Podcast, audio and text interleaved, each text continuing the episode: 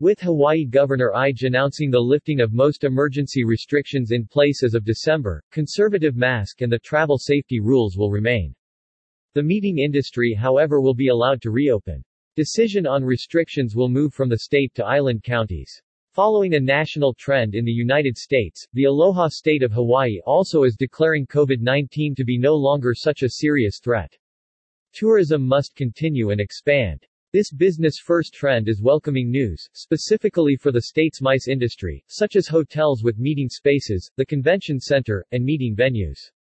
While this is good immediate news for tourism, some are worried it could eventually backfire. Despite the statement by authorities, such reopening rules will be there to stay. The state hopes this assurance will return confidence for the sector. Hawaii claims to have a record high number of vaccinated people while overlooking that many vaccinated in the state residing elsewhere domestic or abroad, had received their shot in Hawaii and are now counted to be among the 1.4 million Hawaii residents what is not true. E-Turbo News asked this question many times, and a clear response had been avoided by the governor, the mayors, and HTA. Even though the death rate did not soften despite the vaccine, and infection rates are continuing moderately, Hawaii follows a national trend in overlooking these numbers to bring business back. Hawaii Governor David Ige today joined Hawaii's mayors in announcing the lifting of many pandemic restrictions on December 1, signaling that Hawaii is once again open for business. Island county mayors will be able to set their own emergency rules without having to get prior approval from the governor. The following safety regulations will remain.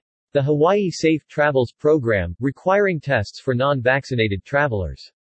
The indoor mask mandate, the vaccination or testing requirements for state executive and county employees, and the vaccination or testing requirements for contractors and visitors to state facilities.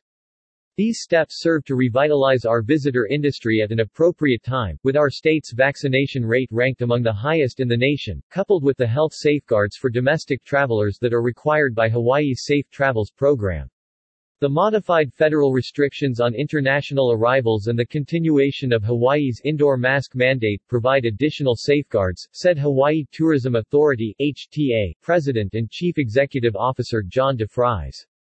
In addition to today's announcement from the governor, Honolulu Mayor Rick Blangiardi announced the lifting of capacity limits and social distancing requirements for events on Oahu, a key to resuming meetings and conventions at the Hawaii Convention Center and various resort properties.